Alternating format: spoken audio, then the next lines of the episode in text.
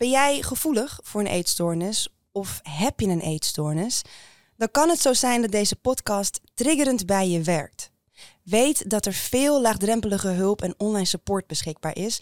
Een overzicht daarvan vind je op de website firstaidkit.nl onder het kopje hulp zoeken. Ik vind het wel grappig om te delen. Af en toe dan doe ik zo'n uh, zo'n item, uh, ben ik de enige die? En dan kunnen mensen iets insturen en daarna plaats ik het allemaal. En dan kunnen mensen daar weer op reageren door middel van een poll van ik herken dit of ik herken het niet.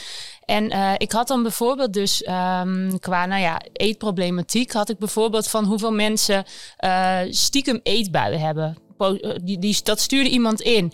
En er werd oprecht gewoon wat was het? Iets van 70% die dat, of, of, of 74% of zo, uh, die dat dus had. Dat is best veel. Ja, en dan dus ook gewoon stiekem voor de partner. Zo van als je partner op bed ligt of, uh, of zoiets, zeg maar. Dan denk ik van ja, dan is het dus zelfs een soort van... in je eigen huis zijn er dan dus zelfs taboes of zo. Welkom bij de First Aidcast de podcast waarin we samen met inspirerende gasten en ervaringsdeskundigen een eerlijk gesprek voeren over eetstoornissen. Het is hoog tijd om het stigma rond eetstoornissen te doorbreken, want als we elkaar beter begrijpen, kunnen we elkaar ook beter helpen. Welkom bij de First Aidcast, de podcast waarin we samen met inspirerende gasten en ervaringsdeskundigen een eerlijk gesprek voeren over eetstoornissen. Want als we elkaar beter begrijpen, kunnen we elkaar ook beter helpen. Mijn naam is Siane Mayam en zoals je weet zit ik hier omdat ik eetstoornissen beter wil begrijpen. Nu moet ik zeggen, het gaat best goed, het gaat best goed. We hebben een hoop besproken, maar waar we het nog niet over hebben gehad, is het doorbreken van taboes. Dat gaan we vandaag doen. Want wat zijn de dingen waar je wel aan denkt, maar waar liever niet over wordt gesproken? En waarom eigenlijk niet?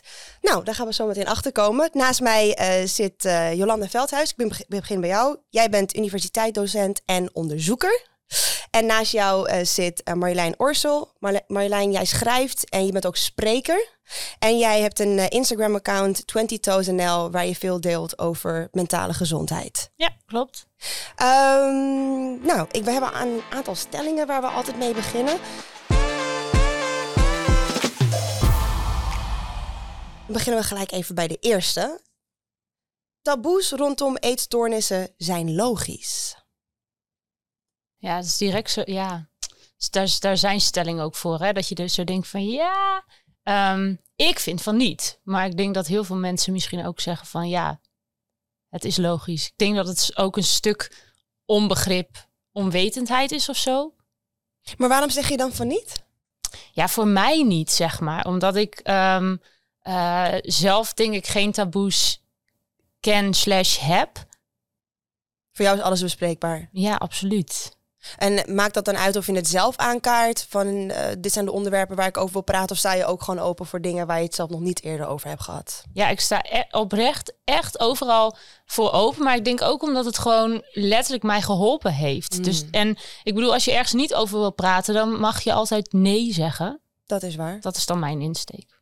Jolanda, hoe, hoe kijk jij naar? Ja, ik vind het echt fantastisch wat Marjolein zegt. En ik denk, ja, je zou willen dat dat voor iedereen geldt.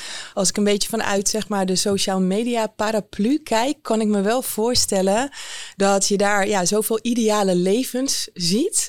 En dat het hebben van een eetstoornis misschien dus niet in dat plaatje past. En dat het dat heel moeilijk maakt om het dan aan te kaarten en het over te hebben.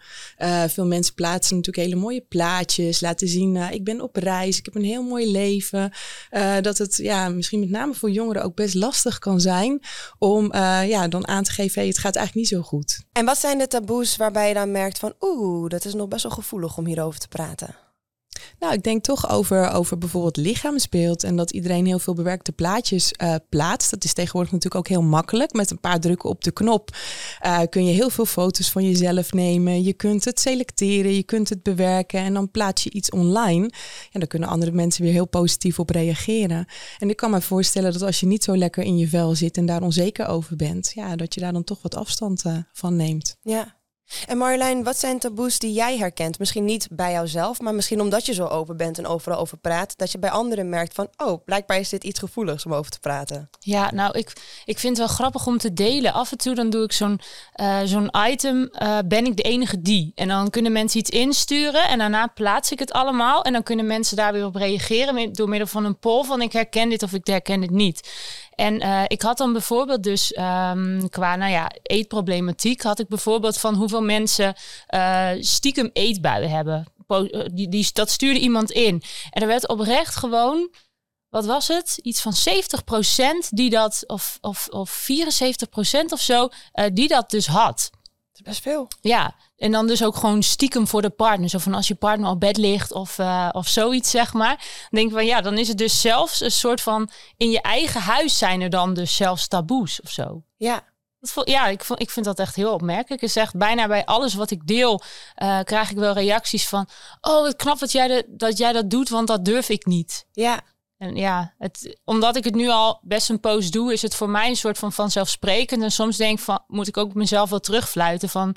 Uh, ja, dat mijn beeld daarvan dan niet de standaard is, zeg maar, hoe makkelijk mensen praten. Ja, maar ik denk dat dat wel mooi is, want pas als je zoiets aankaart, dan kan je denken van, oh, dit is eigenlijk iets waar ik een bepaalde gevoelens bij heb. Want soms heb je niet door dat er een bepaalde taboe op rust, omdat je er niet over praat.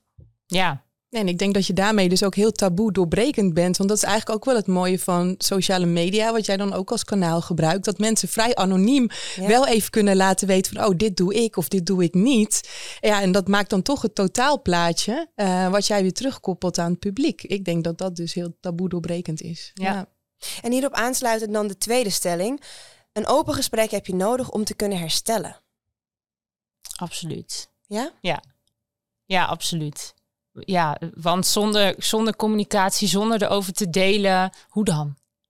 Oprecht, ja, ja echt. Hoe kijk jij hiernaar? Nou, ik denk dat het inderdaad meer inzicht geeft in de behoeftes die iemand heeft. Ja, dus dat je beter hulp kunt bieden. Ja, want eh, wat zijn dan vormen van gesloten gesprekken? Dat je dan eigenlijk alleen maar ja-nee vragen stelt of dat er misschien dat het gesprek eerder staakt? Dat je eigenlijk niet de diepte ingaat? Ja, of, dat, of ja, net als natuurlijk met, met eigenlijk alle eetproblematiek van wat zit er weer achter de eetproblematiek.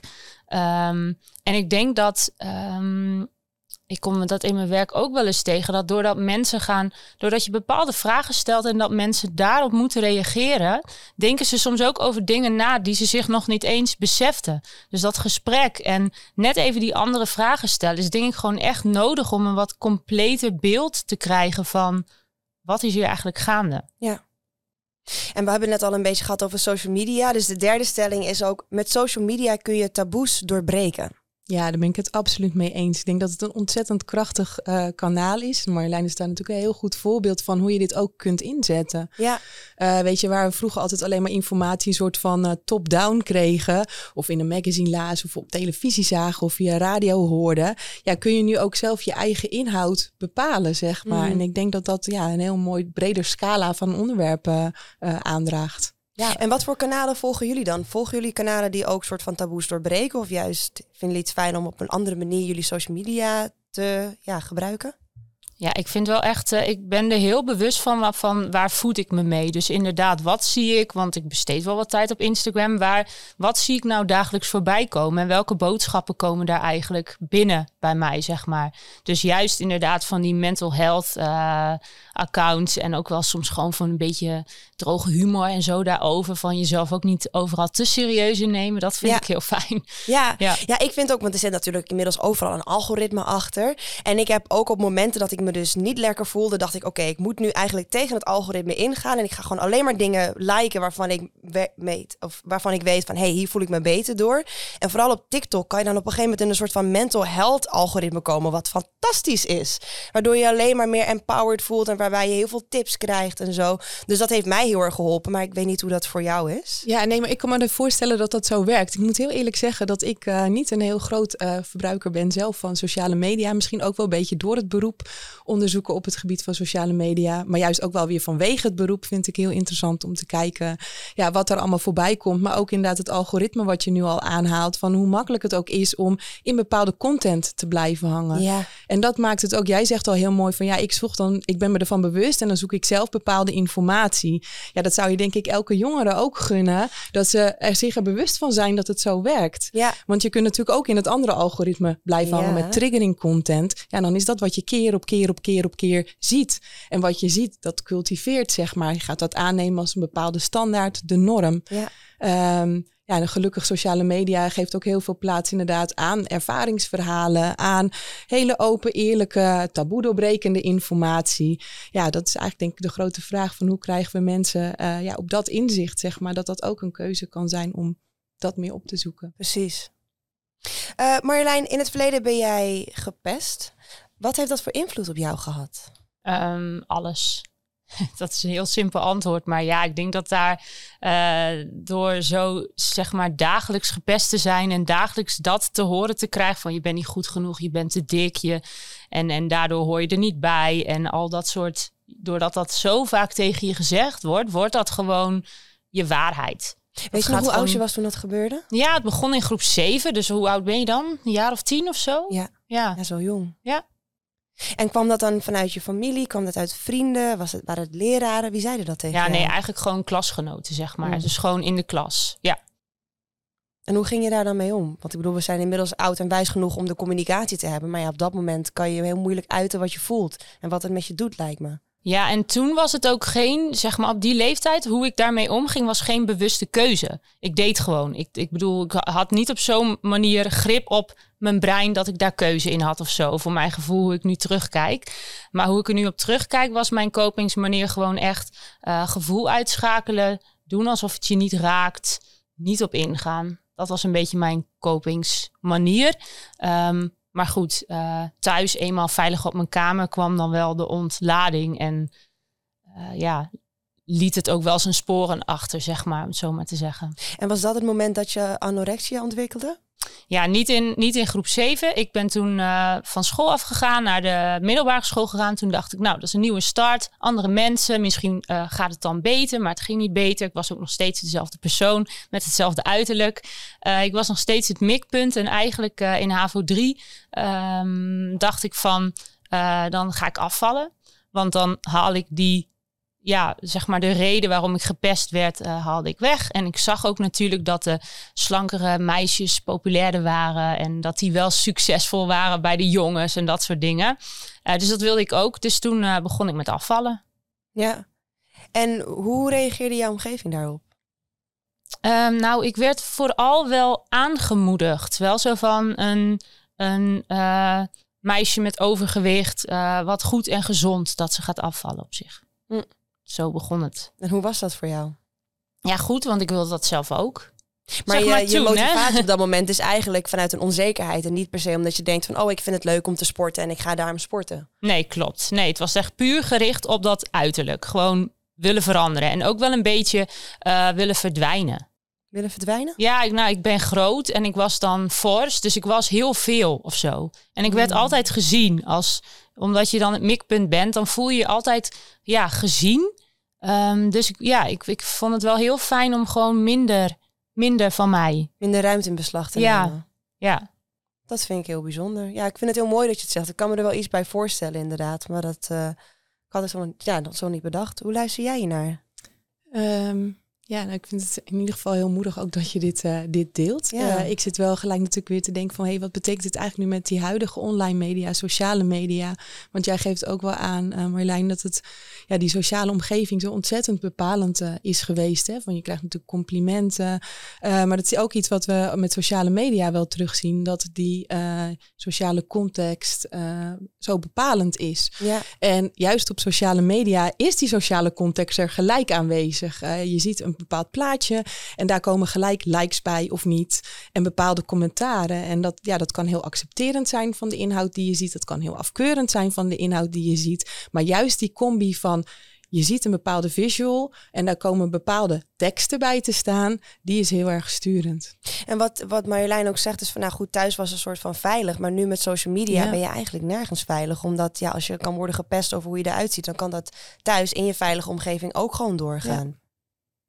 Jij uh, hebt inmiddels eigenlijk eh, social media omgezet in iets positiefs. Voor jou, hoe kwam dat omslagpunt? Ja, um, nou ja, dat, dat heeft dan niet zozeer met eetstoornissen te maken, zeg maar. Meer vanuit een, een, een uh, persoonlijke ervaring. Dat ik dus uh, ben gaan delen toen ik zwanger was van een tweeling. Um, dat ging niet goed. Een van beide meisjes overleed en de ander werd veel te vroeg geboren en heeft drie maanden op de intensive care gelegen. En toen dacht ik van, ik ga gewoon delen over gewoon in al die rauwheid, zeg maar, uh, dacht ik, ja, ik moet hier een plekje voor vinden. En toen kreeg ik er gewoon zoveel positieve reacties op.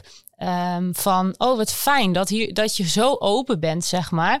Dat ik het eigenlijk steeds breder ben gaan pakken naar, uh, ja, omdat ik natuurlijk naast dit recente voorval gewoon veel heb meegemaakt met het pesten en de eetstoornis. En ik heb een angststoornis gehad. Dus ik dacht, hoppa, dan gooien we ook gewoon alles open.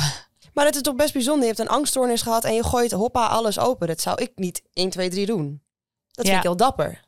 Ja, ja, maar er is ergens gewoon, ik denk wel, zeg maar, door het overlijden van mijn dochter is gewoon zo'n knop omgegaan van, maar nu ga je er ook echt iets mee doen. Ja. Nu gaat gewoon, zeg ja, ja, het was een soort van echt echt dieptepunt. Dus het kon niet slechter. En toen dacht ik van, maar nu moet je, nu kun je echt, heb je wel een soort van keuze of zo. Van of je gaat hier zo'n verbitterde vrouw worden van alles overkomt mij in het leven. Of je gaat hier je kracht van maken. En dat paadje heb ik gekozen. En ben je bij het verlies van je dochter uh, weer teruggevallen in een, uh, op je anorexia? Of was dat niet het geval? Oh ja, ik vind het wel een hele mooie vraag dat je die stelt. Want ik was me daar heel bewust van. Um, nee, niet. Dus daarin kreeg ik heel erg een bevestiging dat dat echt ver genoeg uh, achter mij lag, ja. zeg maar. Ja, ik was me heel bewust van, ik moet juist nu goed voor mezelf zorgen. En ook zorgen dat ik energie heb om voor mijn meisje die er nog is, zeg maar, te vechten. En uh, ja, waar ik in mijn angst een beetje terug viel. Nou ja, een beetje. Echt gewoon heel zwaar. Um, in mijn eetstoornis niet. Nee. Mm. Maar dan merk je inderdaad dat je echt bent hersteld. Dat dat in ieder geval niet de plek is waar je steeds naar terug gaat. Ja, ja, inderdaad. Want dat hoor je natuurlijk best vaak van bij ja, een, een, een, een uh, ontwrichtende periode of zo. Dat je toch weer langzaam die kant op gaat of zo. Want dat is wat je kent, dat is wat comfortabel kan voelen voor sommige mensen. Ja, ja, een stukje veiligheid of controle. Dus dat was op zich ook niet gek geweest. Maar ja, voor mij dus een bevestiging dat het ver genoeg achter me ligt. Ja, en jij hebt dus in een hele donkere periode van je leven juist social media opgezocht. Wat was de respons daarop? Ja, dus echt, uh, echt oprecht, echt hartverwarmend. Ja, en nog steeds zie ik wel eens de accounts die dan delen van wat voor nou ja, shit ze over zich heen krijgen, zeg maar. Maar ik heb het oprecht echt niet wel eens een keer dat je denkt, zo ongevraagd advies. Of ja. weet je wel, nou ja, gewoon niet zo handig. Maar echt nare dingen, nee, ik heb het nog niet meegemaakt. En je zegt van, nou, het is eigenlijk daarmee begonnen. Daarna heb je ook dingen over uh, e-problematiek aangepakt. Maar eigenlijk doe je gewoon alles wat onder de paraplu-term uh, mentale gezondheid valt. Dat ja. pak je op, toch? Dus wat ja. zijn dingen die je allemaal bespreekt op jouw account? Um, nou, um, bijvoorbeeld dus uh, rouw.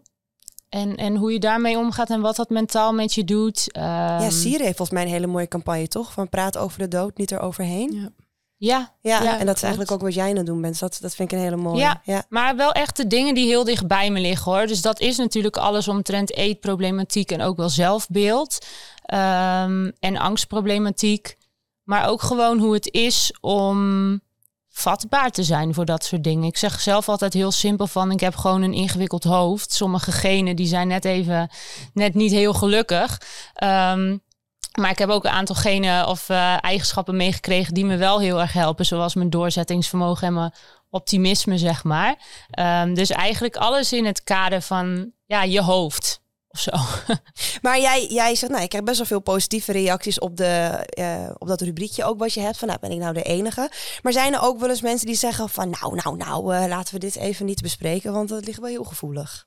Nee, Misschien gaat dat achter mijn rug om, maar dan mag dat daar ook lekker blijven. Ja, nee, maar ik bedoel, bij het doorbreken van taboes kan je natuurlijk ook stuiten op weerstand. Dus het kan ook zijn dat mensen denken van, nou, ik praat hier liever niet over. Of ik vind niet dat jij daarover moet praten. Dat gebeurt dan ook nog wel eens. Ja, ja, klopt. Nou ja, het enige wat je wel eens ziet is als ik bijvoorbeeld, um, ik deel wel eens een foto van mijn overleden kindje en dan zie je altijd wel mensen weggaan, gewoon weggaan. Als in, je hebt minder volgers. Ja, klopt. Ja, dat zie je dan gewoon echt heel duidelijk terug. Maar ja, ik vind dat. Um, ik heb daar verder geen oordeel over of zo. Want, want ja, je weet nooit wat de reden is. Misschien is het voor hun op zo'n moment confronterend. Of um, nou ja, het is nooit dat mensen zeggen van... goh, wat je nu zegt, uh, nu ga ik er vandoor. Nee. nee. Maar wat ik wel altijd heel spannend vind, en daarom vind ik het heel mooi, is mensen zich zo eigenlijk heel kwetsbaar durven opstellen en, en, en hun persoonlijke verhalen delen. Dat ik merk dat ik um, dat juist steeds minder doe, omdat social media zo constant kan zijn. Dus stel dat je wel ineens een ongevraagde bak stront over je heen krijgt en je hebt je net kwetsbaar opgesteld. Ja, dat kan best wel nasluimeren. Ja, absoluut. Ja je bent wel gewoon mens. Ja, hoe ga jij er dan mee om als je merkt dat je misschien toch uh, vervelende reacties krijgt nadat je je kwetsbaar hebt opgesteld, omdat je eigenlijk bezig bent met die taboes doorbreken? Ja, nou ja, het gebeurt gelukkig gewoon echt bijna niet. Maar ik denk gewoon altijd, zolang je echt gewoon puur en zuiver bent um, en onthoudt voor wie je het doet. Want um, ik doe het juist voor die groep die zich altijd alleen en ongezien voelt. Ja. Dus juist die niet die 90%, maar die 10%. Um, ehm, dus dan maakt het eigenlijk helemaal niet uit of, of er dan in die grote groep een aantal mensen zitten die het dan storend vinden of vervelend. Of uh, ja, dat is, dat is toch niet voor wie ik het doe. Dus ja. als de mensen die zich aangesproken nou ja, moeten, mogen voelen, um, als het daarvoor goed is, dan is het voor mij ook goed. Ja, want als we dan, we hadden het al eerder over dat een bepaalde norm is, ook op social media. En stel dat je inderdaad merkt van, hé, hey, er zijn bepaalde gesprekken die gewoon niet worden gevoerd en ik wil daar wel over praten met mensen. Hoe kan je dat het beste aanpakken op social media? Ja, ik denk toch, uh, toch gewoon doen, zeg maar. Eigenlijk wat ik net eerder al aangaf, van juist het sterke aan sociale media vind ik dat iedereen mag plaatsen wat hij eigenlijk wil. En dat kan content zijn waar je het niet mee eens bent, maar in wezen hoef je daar natuurlijk eigenlijk niks mee. Ja. Het kan ook content zijn uh, waarmee je anderen inderdaad hoopt te inspireren, te motiveren en te helpen. En ik denk als je dat vanuit dat idee doet, ja, dat je eigenlijk altijd de, de, de juiste basis te pakken hebt. Dus hoe zouden we in de toekomst er eigenlijk samen voor kunnen zorgen dat we ja, meer taboes doorbreken op social media? Gewoon ja, door vaker verhalen te vertellen? Ja, het begint toch wel echt bij jezelf, denk ik. Ja, ja, ik denk ook de ervaringsverhalen dat dat heel erg uh, bijzonder en heel mooi is, zeg maar. En heel helpend kan zijn, ook op het gebied van eetstoornissen, eetstoornisherstel. Ja. Je, je vergelijkt je eigenlijk, hè. Als, als je mensen op sociale media ziet, of dat nou directe vrienden zijn, of inderdaad influencers, of mensen die je interessant vindt en volgt.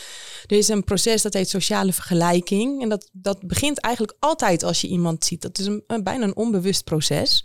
Nou, je kunt met, met iemand vergelijken gewoon om het vergelijken.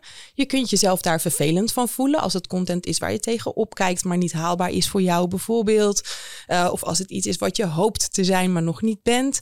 Maar het kan ook uh, helpen ja, of bijdragen zeg maar, aan jezelf verbeteren. Mm. Dus dat het een hele motiverende en inspirerende werking heeft. Ja, en ik denk ook wat uh, Marjolein net ook mooi zegt. Van, nou, stel je deelt wel iets omdat je merkt dat is voor mij belangrijk of ik wil hierover praten en je merkt dat mensen je bijvoorbeeld niet langer volgen of weet ik veel wat, uh, dat dat niet betekent dat je er niet over moet praten, maar dat het wellicht triggerend was voor hen of dat zij dat niet wilden zien, maar dat het niet betekent dat jouw verhaal er niet mag zijn of dat je er niet over moet praten. Ja. En als we kijken naar eetstoornissen, wat zijn taboes die jullie graag doorbroken willen zien worden? Waar zouden we meer over moeten praten met z'n allen? Ja, um ja, misschien dat het het proces is, zeg maar, uh, waar je in zit. Maar ook het proces van herstel bijvoorbeeld, kan ik me zo voorstellen. Um, um, wat, het, wat een mooie is aan ervaringsverhalen, is dat mensen ook vaak kunnen laten zien hoe ze ergens zijn gekomen.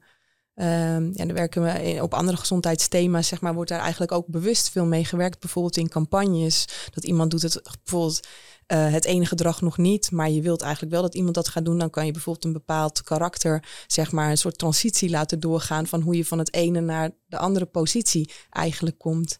En ik denk dat dat het sterke is aan ervaringsverhalen uh, op het gebied van herstel bijvoorbeeld. Ja, en ik, en ik denk ook niet eens dat er een, een, een bepaald onderwerp wat dan nog wel taboe is of niet taboe, maar gewoon überhaupt ehm, dat je struggelt, zeg maar, qua eten. Ja. Op wat voor manier dat dan ook is. En of dat nou ehm, door een GGZ-instelling het labeltje eetstoornis al zou kunnen krijgen of niet, zeg maar. Want dat is natuurlijk ook wel wat je in eetstoornisland, om het zo maar even te zeggen, natuurlijk vaak ziet, is dat van ehm, ja, maar ach, iedereen heeft dit toch wel eens? Of weet je wel, dat zo van iedereen heeft toch, ja, dat, dat ze wel eens iets laten staan of juist een eetbui hebben of dit en dat. En, en het daar eigenlijk misschien een beetje mee wegwuiven. Ja. Alsof het, ehm, ja, ja, ik weet niet zo goed hoe ik het uit moet leggen, maar ik denk gewoon echt dat het meer algemeen bekend mag worden. Ja, gewoon echt openheid in het algemeen hierover. Van goh, hoe kijk jij eigenlijk aan tegen eten? Heb je wel eens ergens moeite mee? Of eh, hoe is jouw relatie met eten eigenlijk? Ik zou graag met jullie willen, willen kijken naar een eh, best en een worst day. Ehm, en dan gaat het niet om van, goh, hoeveel woog je, wat at je, hoe zag je eruit, maar veel meer over wat er eigenlijk op de achtergrond speelde en ehm, hoe jij je destijds voelde. Dus als we even kijken naar de eetstoornisperiode die jij hebt gehad, wanneer voelde jij je het meest eenzaam of angstig? Ehm, ja, ik denk dat ehm, het de periode was waarin het zo slecht met me ging dat ik van school af moest. Dus ik ben met mijn studie gestopt, met de HAVO gestopt. Hoe oud was je toen? Ehm, nou, dat was in klas 4, dus eh, volgens mij, ik was een beetje jonge leerling. Ja, 14 was ik 14. volgens mij nog. Ehm, en dat ook letterlijk dat ik van niemand meer iets hoorde of zo. Ik lag natuurlijk ook niet zo lekker in de klas, dus ik weet ook niet wat ik verwacht had. Maar het valt dan toch tegen. Eh, en dat ik gewoon, ja, eh, geen doel meer had. Want op die leeftijd is school en je sociale netwerk natuurlijk alles eigenlijk. En dat viel bij mij weg, waardoor ik eigenlijk veel meer nog alleen mijn eetstoornis nog maar had. En dat was wel echt heel eenzaam. En dat je dan dus, ehm, ik, ja, ik moet dan direct denken aan zo'n periode waarin ik dan ook sociaal eh, ook echt letterlijk niets meer wilde. Ik had dan wel een, een vriendin die ik ergens eh, anders van kende, online had leren kennen. Eh, maar dan, dan, ja, als ik dan net te veel gegeten had, bijvoorbeeld, dan durfde ik toch niet mee naar het concert of iets. Dus dan zei ik weer met een leugen, zei ik dat weer af. Waarom En durfde je dan- dan niet mee? Ehm, nou, omdat ik me dan bijvoorbeeld dus te veel voelde. Omdat ik te veel had gegeten voor mijn doen. Of, eh, volgens het stemmetje in mijn hoofd, zeg maar. Ehm, en mezelf gewoon haat als ik in de spiegel keek. Gewoon uh, er niet willen zijn. Gewoon niet gezien willen worden op die manier, zeg maar. Ja. En dat is, eh, ja, dan lig je uiteindelijk weer in je eentje in je kamer. dat, is, ja, dat is wel een soort van het, het toppunt van eenzaamheid, denk ik. En wat had je toen nodig? Poeh, wat had ik toen nodig? Ja, ehm, iemand denk ik die zich niet weg laat sturen. Eigenlijk. De, ja, want of die, die je leugens doorheeft en er dus omheen kan vragen. Om te, weet je wel, zodat het doorgeprikt wordt van, maar waar gaat dit nou echt om? Want zo open als dat je nu bent, was je toen ook zo met je ouders? Kon je ook overal over praten? Nou, eh, ik kon zeker overal met ze over praten, maar er, zat gewoon wel een heel stuk leugens en bedrog in. Eh, want dat, dat ga je, ik wil niet over iedereen spreken, dat deed ik in ieder geval en dat hoor ik ook wel vaker terug. Ehm, je leven hangt wel van eh, leugtjes aan elkaar, zeg maar. Van ik heb al gegeten en dit en dat. Dus het was voor mijn ouders wel heel moeilijk om met mij echt in contact te komen. Want met ze in contact komen en erover gaan praten, dan weet je ook dat er consequenties gaan komen. Dat, dat ze willen dat je. Iets mee gaat doen? Ja, precies. Ja. En het is zo veilig. Want je, ja, je hebt het niet voor niets. Dus ergens moet dan wel een soort van dat kantelpunt komen van dat je in gaat zien. eh, dat je meer inlevert dan dat je ervoor terugkrijgt. En wat was een moment dat je realiseerde dat het beter ging met je? Poeh, dat is wel echt een, een proces. Ik zeg ook altijd van met terugwerkende kracht dacht ik ook al veel eerder dat ik hersteld was dan dat ik eigenlijk was. Want? Ehm, nou, dat ik, dat ik nu dan kan zien van ja, jeetje, hoeveel kleine stiekeme dingetjes zaten er toch nog in van verboden voedsel en, en makkelijke keuzes. En dus dan is je gewicht wel weer oké en, uh, en je doet niet zulke hele rare dingen meer. Um, maar ja, het is ook nog niet zoals het nu is, bijvoorbeeld. Ja. Dus wat was het moment dat je merkte van, oh ja, het gaat nu wel echt beter met mij? Ja, um, op een gegeven moment denk ik um, het, het stukje levenszin weer terugkrijgen of zo. Dat was voor mij wel zo'n punt. En was het dan een hobby waarbij je dacht van, oh, ik heb weer zin om dat op te pakken? Um, nou, ik denk dat bij mij heel snel dus dat besef kwam. Eigenlijk toen al met die eetstoornis van... Eigenlijk op het moment dat ik zelf door het diepste heen was... dat ik gewoon toen al dacht van, maar hier ga ik iets mee doen. Dus ik moet beter worden, want dan kan ik er iets mee doen. En toen ben ik een fietstocht gaan doen voor, uh, om geld in te zamelen voor mensen met een eetstoornis. En dus het heel snel, zeg maar, omgezet uh, in, in iets positiefs. En hoe doe je dat nu als je bepaalde lichtpuntjes wilt creëren voor jezelf? Als ik bepaalde lichtpuntjes. Ja, um, ik, ja, ik vind het leven gewoon heel erg leuk. Dus ik vind het elke dag eigenlijk wel gewoon een lichtpunt, zeg maar. Ik besef me gewoon dat het ook heel, echt heel anders had kunnen zijn. Ja. Uh, en daar ben ik, ja, dus ik sta gewoon e-, oprecht echt heel dankbaar in het leven. En wat zijn dingen die jouw omgeving voor jou doen, die jou helpen om nou, toch die lichtpuntjes te vinden? Ja, ik denk dat het, dat het zeg maar in het nu niet meer nodig is. Als in, ik sta wel echt gewoon op mijn eigen benen en uh, met nog steeds natuurlijk een ingewikkeld hoofd, om het zo maar te zeggen.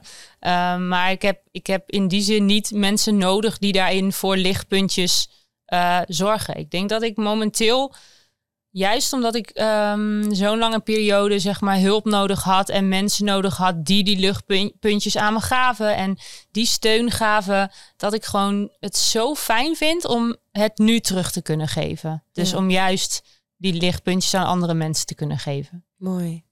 En als, jij, als we het hebben over uh, positieve ontwikkelingen bij het doorbreken van de taboes, waar, waar ben jij heel blij mee? Nou, met deze openheid, met deze lichtpuntjes. Uh, ik denk dat we wel degelijk ook op sociale media qua inhoud een verschuiving zien in waarover gesproken wordt. Uh, ja, ik denk dat dat heel motiverend en inspirerend werkt. Dat je meer open mag zijn, ook als je je niet oké voelt. Ja. ja, en dat je op die manier uh, ja, wat meer uit kunt reiken naar hulp ook. Ja, en ik heb zelf ook een social media achtergrond, waardoor ik dus bewust ben van algoritmes en zo. En ik heb mezelf dus echt moeten aanleren om dus bijvoorbeeld accounts te volgen waarbij de foto's niet bewerkt werden. Of dat mensen gewoon uh, acne lieten zien. Of dat ze misschien wat voller waren. En dat je dus eigenlijk gewoon de, de afspiegeling van de maatschappij ook op je tijdlijn ziet. Um, wanneer jij je kwetsbaar en alleen voelt en misschien niet goed genoeg. En dat je weet van, oh ja, maar er is meer dan alleen zeg maar dat, dat, dat beeld wat ik in mijn ja, hoofd heb. Ja, dat is wat we natuurlijk inderdaad zien. Hè. Het zijn echt veel meer van die reality insteek, weet je wel. Je hebt ook van de, de Insta versus reality challenges. Ja. Um, dat is misschien heel erg uiterlijk gebaseerd, maar het gaat veel verder dan dat mensen die laten zien van nou, ik heb even niet zo'n happy dag en zo ziet dat er dan uit. Ja, uh, tegengeluid. Ja, ja, echt het tegengeluid, absoluut. Ja.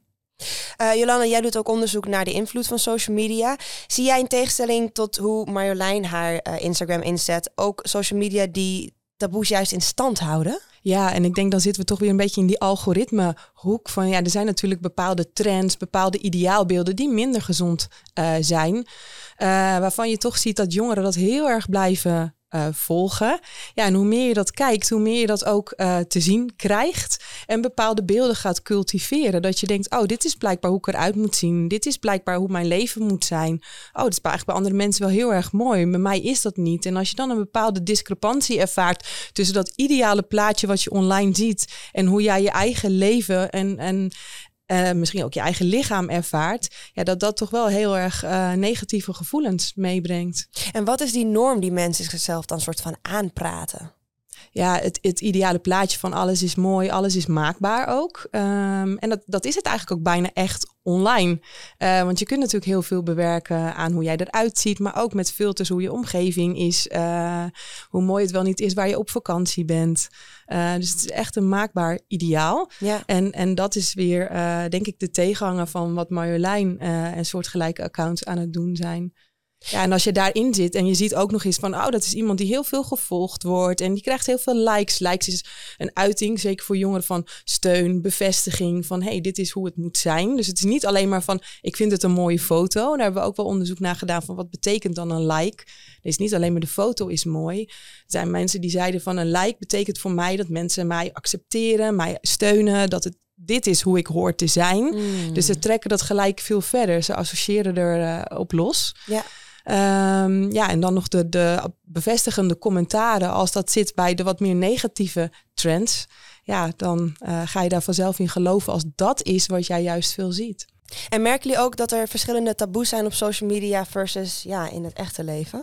Ik, als ik vanuit mezelf praat, denk ik dat er in het echte leven nog meer taboes zijn dan op social media. Mm. Dus uh, wat ik zelf wel merk is dan, uh, ik zit dan in die bubbel van uh, in mijn werk werk ik met ervaringsdeskundigheid. Dus iedereen die iets van psychische problematiek heeft gehad. Um, op mijn Instagram doe ik dat. Nou ja, ja, is dat wel echt een beetje een pijler van mij, zeg maar. Um, maar dan op het gemiddelde feestje bij vrienden of familie, zeg maar. Um, dan ervaar ik dat toch echt anders. Dus ik denk dat het daar nog vinden mensen toch ineens allemaal heel spannend of zo. En waar merk je dat dan aan? Als jij ergens open over praat, dan hoe reageren ze? Ja, ja, ik weet niet. Toch een beetje nog zo'n zo'n mini-terugdeining of zo. Van wow, in de feest. Ik dacht dat het een feestje was. ja, precies. We gaan het hierover hebben. Ja, ja, zoiets. Ja, ik denk dat, ja, zo ervaar ik het wel. Ja. Dat als je dan, uh, dat het misschien in real life, gewoon het echte leven, dat mensen ook meer schrikken als je dan vraagt van, hey, hoe gaat het? Ja, eigenlijk helemaal niet zo goed. Oh, dat, is, dat, is, dat is toch best nog ja. een dingetje of zo. We zijn toch best geneigd om het een beetje um, uh, algemeen te houden. Ja, gaat wel goed hoor. En hoe ga je er dan mee om als jij zegt van, nou, het gaat eigenlijk niet zo goed en iemand reageert daar een beetje geschrokken op? Ja, ik, ik, ik vind dat dan ook gewoon uh, wel grappig of zo. Ik bedoel, daar hoef ik dan verder op dat moment ook niet iets mee. Ik denk dat ik ook niet heel erg um, de behoefte heb op, uh, om in gezelschappen, zeg maar, daar dan helemaal diep op in. Dat mag, maar het hoeft niet. Ik snap, ik snap het ook wel. Dat sommige dingen dan misschien ook meer zijn voor één op één settings. Of ja.